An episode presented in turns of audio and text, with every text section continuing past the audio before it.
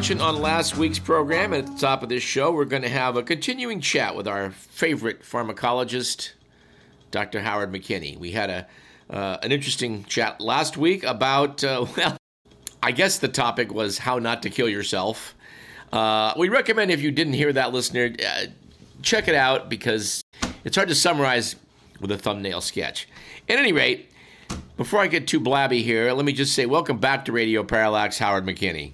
Well, thank you. Always a pleasure, Doug. We've talked on so many different topics over the years. Uh, we talked about the abortion pill. We've talked about methamphetamine. We've talked about fentanyl like compounds. Uh, I think we talked about snake venom at one point. uh, we talked about Russian poisoning of politicians. Um, there's so much that we could talk about. I don't even know where to begin. But what I'm going to do is take a page from the playbook of the famous mathematician Paul Erdős, who would show up at people's houses and stay with them because he was not very capable of managing his own affairs. But he was a brilliant mathematician. He would show up and just say, My brain is open. So I'm hoping, Howard, that you'll be able to also say, My brain is open, and let's go from there. Well, let's give it a shot. All right. Um, I'm looking at a briefing from the week which is which always has a very very wonderful summary of items they decide to do a briefing on and this one is the fentanyl scourge. And I thought I would excerpt from it and just bounce the stuff that they're saying off of you for, you know, further further comment. Sure. It starts out asking how dangerous is fentanyl? Note, they note it was developed in 1960, a synthetic opioid, still used as a prescription painkiller, and it's used through controlled release patches, pills, lozenges, sprays. They note in its illicit form, it is pure, highly addictive, and often lethal. 50 times more potent than heroin. It can now kill in doses as small as 2 milligrams. And it's now responsible for two thirds of the more than 107,000 fatal overdoses in the U.S. in 2021, which I have to admit, first off, that number whaps me upside the head. That's a lot of drug overdoses. Yes, it is. A couple of aspects of that that kind of jumped out to me. And we should inform our audience that uh, the week is a publication. It's a summary of the previous week, and it's a very nice, succinct, concise publication. But let's just talk for a minute about how good fentanyl is and why it got so widely used in specifically anesthesia. Yes. In surgical suites, but in general in medicine, emergency medicine and intensive care medicine as well, is morphine has been used for a long time in a lot of different dose forms for pain control, and it works great as far as it goes. One of the issues with morphine is it has a lot of side effects. And when fentanyl came along, it was just a blessing because it has almost no side effects. I didn't say it does not have any adverse effects. I said it, by comparison with morphine and the morphine related drugs, it, it's a very clean drug. There's very little in the way of what kind of looks like an allergic reaction or, you know, nausea and vomiting or the, the laundry list of effects that can occur with morphine. The other aspect of fentanyl, in addition to being very clean, that is devoid of a lot of the side effects that morphine plagued patients with, is it was just beautifully easy to dose by intravenous in- injection or IV push. Yeah and very small doses. It's dosed in micrograms as opposed to morphine, which is typically dosed in milligrams. Yeah. That's a thousandfold difference right there. Yeah. But it also, fentanyl has a very fast onset when you administer it by direct intravenous push and a very short duration. Good things if you want to manage pain. One of the scenarios I witnessed when I first started, as part of starting the operating room pharmacy service at UC Davis Med Center, is being in the room with some of my anesthesia friends um, at the head of the, the bed in the operating suite, and the GI surgeons have the belly cut open and they're working on the belly. And opiates, including fentanyl, can either tighten or relax abdominal muscles. So, what you see is a constant conversation between the gastrointestinal surgeon and the anesthesiologist on that case. Uh-huh. Is the surgeon's going, Can you tighten it up a little down here? And there'll be a little uh, administration of a drug, and minute later, can you loosen it a little? and there'll be another little push of drug. And you can go back and forth and back and forth and back and forth with this easily throughout a several two or three hour long surgical procedure in the operating room. Now, what were those two drugs? They were fentanyl and naloxone. Uh huh. Narcan is the trade name. Yes. That a lot of people know it by. And basically, what the anesthesia personnel were doing is giving a little fentanyl to relax the abdominal muscles and then giving a little bit of naloxone to antagonize the fentanyl and reverse that effect. So you, you could just go back and forth and back and forth. So it's a very fast acting, short duration drug that is wonderful to use for procedures in the operating room, in intensive care units, or in the emergency department. So that's why it, it got famous in medicine. It, of course, does have, and I'll bet you where this article, I can tell from the numbers you were reading, and I'll just make a couple of quickie comments, but the fentanyl with the proper precursors. Now, you do have to have the, the, the starting material, but from those starting materials, fentanyl is pretty easy to synthesize. There's also a gazillion derivatives of fentanyl, many of which are used in medicine. Remifentanil is one of them that people may have heard of, and they're molecules that are trying to do certain jobs for very specific patients. So that that's a whole other subject. But suffice it to say, there's a lot of derivatives of fentanyl on the market. Let's circle back to those because we talked about that in a previous uh, discussion we had. Uh, the next question they ask in the briefing is How did it become so prevalent? And they note it's extremely strong, fast acting, easy to make. Some of its precursor chemicals are widely available because they're also used in the manufacture of other drugs, pesticides, and soap. And here's the sentence that really got me. In the 2010s, federal officials cracked down on the proliferation of prescription opioids after overdose deaths caused by them rose from 3,000 to nearly 17,000 between 1999 and 2017. But then the flip side of this is addicts sought highs elsewhere, first through heroin, then fentanyl, which produced an even more powerful state of euphoria at a much lower cost, and usually does not require the use of needles. Officials, notes the magazine, were slow to recognize the threat, but from 2017 to 2022, the amount of fentanyl seized by border officials jumped ninefold. And of course, that's only intercepting 5 to 10% of what's coming in.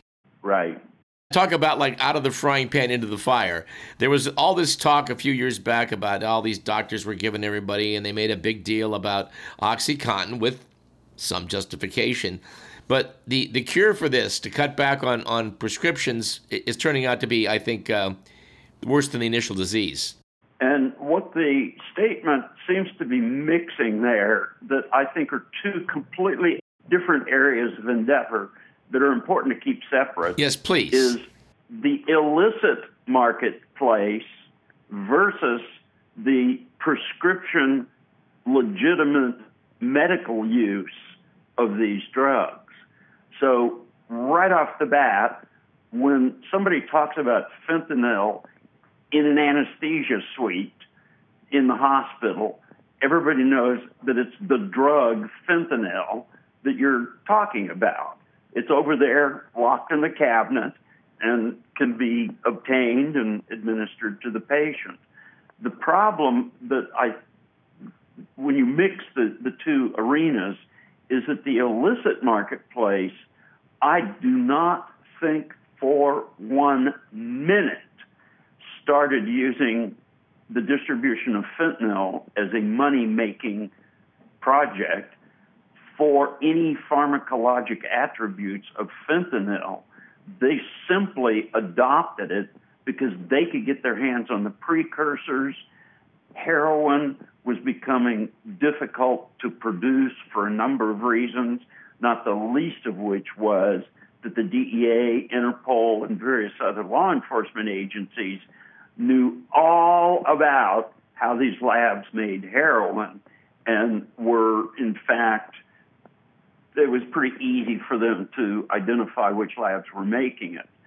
Um, the other problem occurred when, this goes back to the fall of the Shah of Iran, is San Francisco was suddenly plagued with what we call Persian heroin because the heroin addicts in Iran at the time of the Shah did not inject their heroin, they smoked it.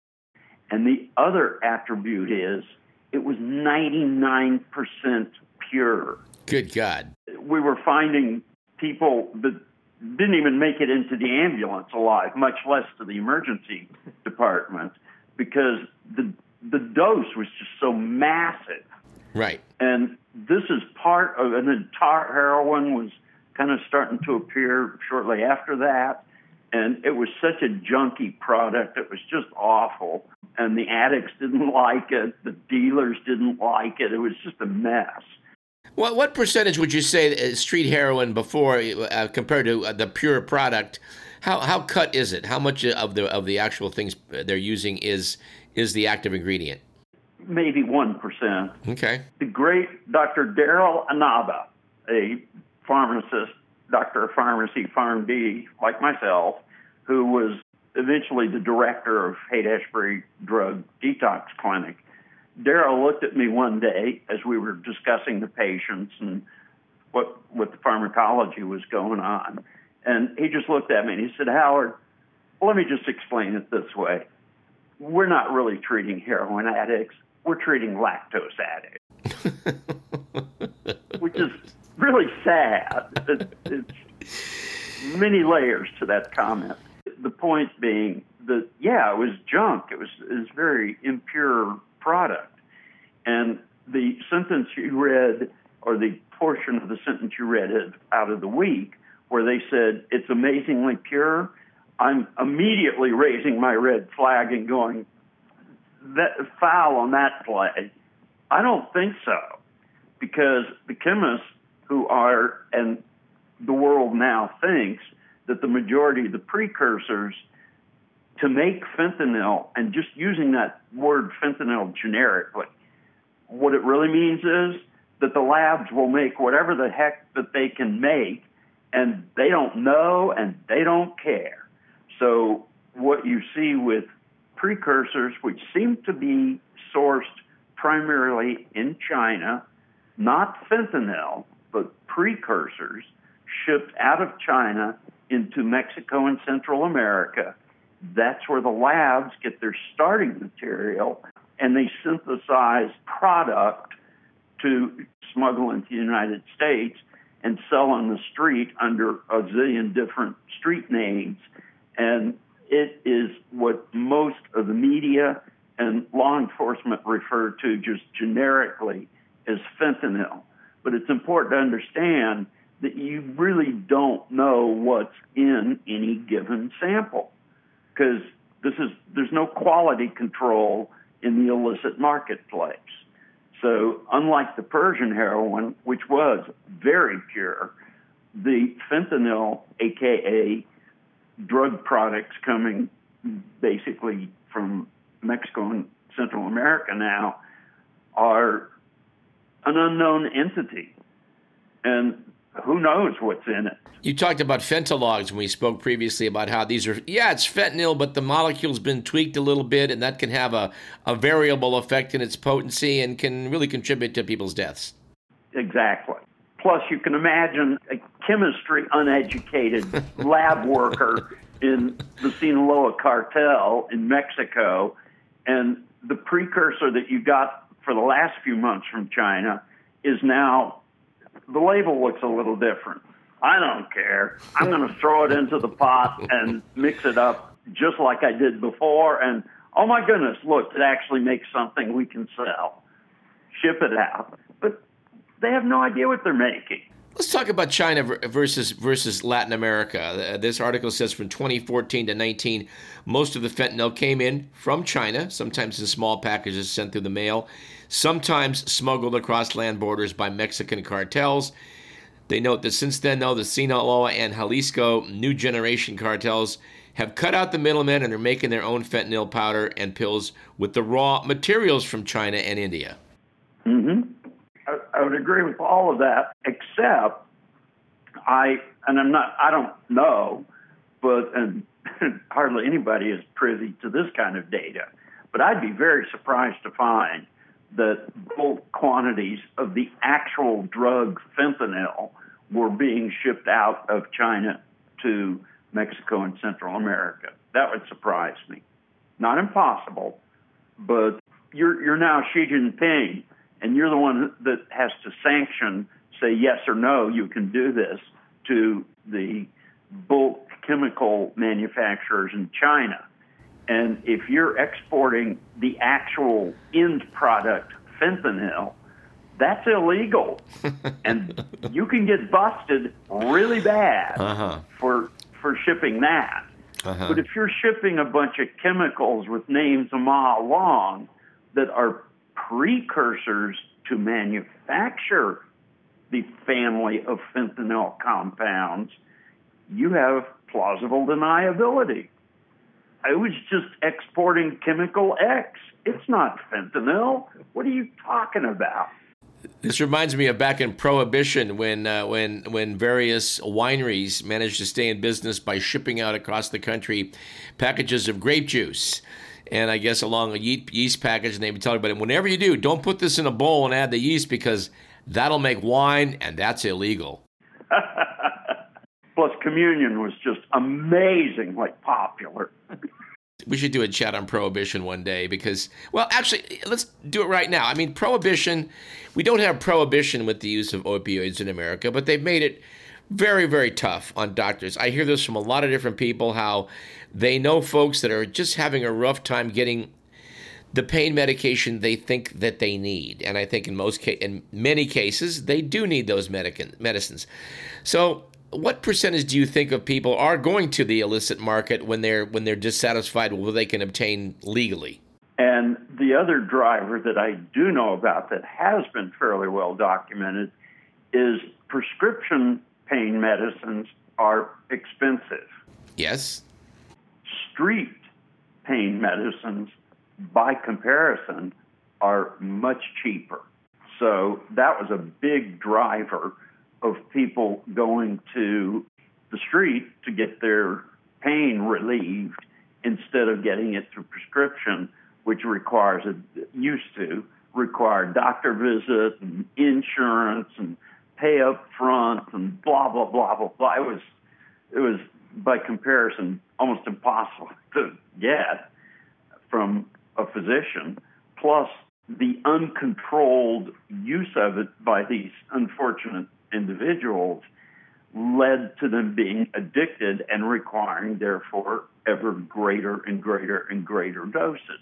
So they needed more and more drug, but they couldn't really explain to their doctor that, you know, I'm sorry, I need I need 60 Percocet or OxyContins a day now. What did Rush Limbaugh have? 10,000 OxyContins? He bought some some kind of quantity that anybody besides Rush Limbaugh would have gone to Slammer as a drug dealer. Lots of comments about that, but yeah, let's today. not go there today. One one aspect of this I found really curious was that the claim now is that this stuff's getting across the border in trucks and cars. And since, of course, there's such a huge volume crossing the border from Mexico, they can't search it all. But wouldn't you know it, the Biden administration is setting aside like a half a billion dollars worth of high energy scanners to detect anomalies in vehicles crossing the border with the hope of catching more fentanyl smugglers. a lot of pounds of cure trying to treat some ounces of prevention. Where, where is science fiction when we need it? there are dogs that can tell the difference between different opiates by smell. So I suppose it's not impossible. Let's just trip out and dream for a minute here. You could imagine a spectrographic instrument that could be used in combination with some kind of scanning device so that you could zap vehicles as they're queuing up to cross the border at uh, San Ysidro and identify the ones that had drug in them. You would think that if there was a serious effort on either the, by the Mexican authorities or American authorities to shut down the drug trade, uh, they could do so much more effectively than they do. But that's a story for another day. And have you followed the trial of the? Do I have this correct? He was kind of sort of the political head of the DEA in Mexico. Yes. And I, I haven't had a chance to really read about it in detail to really know what I'm talking about. But I, I think the trial was, I think, in New York. Right. They tried him in America somehow. Yeah. And how that happened, I don't know. But the point is, and I love Mexico. I went there a lot in the 1950s and 60s and early 70s. Okay. And just loved the culture, the people, the place, the history, the food, the music, just fantastic place. But having said that, it is tragic that in Mexico, the government and politicians are pretty much one and the same with the cartels. There is abundant evidence of that.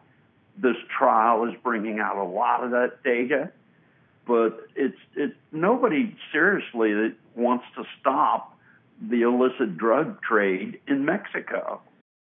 Well, Howard, I would stop at that point and say in a, in a future discussion, let's substitute the word United States for Mexico and, and talk about that exact topic, that convergence of uh, politicians and, and drug dealing, because I don't think it's just Mexico, amigo. Oh, I totally agree. I was watching some interviews on news outlets, but a couple of years ago became aware, and then through my toxicology friends in Europe, Antwerp, Belgium was for a while the largest import station for illegal drugs in the world. Container ship quantities. Servicing Europe, I guess. I mean, just massive quantities of drugs. I think it's Interpol, but the law enforcement presence has been in, unbelievably enhanced at the Antwerp port, and they're starting to cut down on the amount of drug that actually gets smuggled through. But you are absolutely correct. This is this is a worldwide problem, and the people who are in that business are not stupid at the very highest levels. They're doing what every other business is doing. They're trying to find the least expensive to them methods of manufacture, the least susceptible to getting spotted by law enforcement methods of distribution. And the world is open to them. You find the globalization of the illicit drug trade has been going on for decades. And that's something we will talk about in the future. But unfortunately, Howard, we are out of time again. Out of time. Great song, by the way. Great song. Well, I, you, you've now given us a cue for the outro music, so that's perfect. My beloved Rolling Stone. Howard McKinney, always a pleasure, and it's always informative. And uh, let's let's let's talk again soon. There's so many things that we can talk about. Absolutely. All righty. All right, man. Take care. Okay.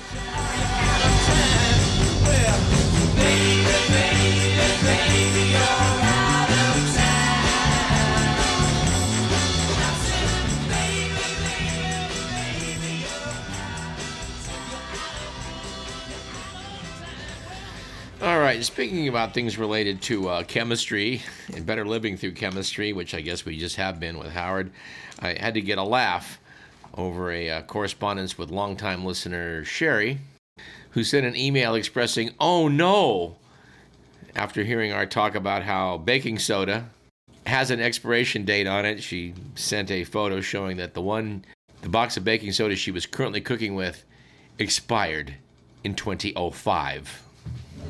Yeah, it's pretty scary stuff, but I think she's going to turn out just fine. She thinks so too. And as we wind up the show, we have a couple items from the bad idea file. Starting with a piece from The Intercept by Sam Biddle with the headline that pretty much says it all. U.S. Special Forces want to use deep fakes for psyops. Yes, the U.S. government, which has spent years warning us all that deep fakes could stabilize our democratic societies, wants to put them to use as a weapon. Yes, ladies and gentlemen, the U.S. Special Operations Command, responsible for some of the country's most secretive military endeavors, is gearing up to conduct internet propaganda and deception campaigns using online deepfake videos. Of course, if you talk to people down in Silicon Valley, they'll probably explain to you why this is a great idea. And the bright sparks over at the Pentagon have some other really good ideas for all of us. They want to use huge drone swarms now that can fly, crawl, or swim in combat. Article in New Scientist by David Hambling notes that a Pentagon project envisions automated, coordinated attacks by swarms of many types of drones that operate in the air, on the ground, and in the water. The idea is raising concerns about whether human oversight of such a swarm of swarms would even be possible. We would note already that low cost drones have proven effective in the Ukrainian conflict, where they have destroyed tanks, swamped air defenses, and damaged the power grid. Those, of course, were individually controlled. It's going to be a different story when we have swarms. Article quotes Zach Kallenborn of George Mason University of Virginia saying, as the swarm grows in size, it'll become virtually impossible for humans to manage the decisions. Autonomy and AI will be needed to make those decisions with all of the brittleness that that entails. A massive drone swarm is prone to errors, which would be a terrifying thing. Really, a new weapon of mass destruction. And of course, it also raises the prospect of how the drones are going to be able to use lethal force without direct human oversight. Well, that's a good thing to look into. This program was produced by Edward McMillan. Our thanks to Howard McKinney. I'm Douglas Everett, and we look forward to talking to you again next week on Radio Parallax.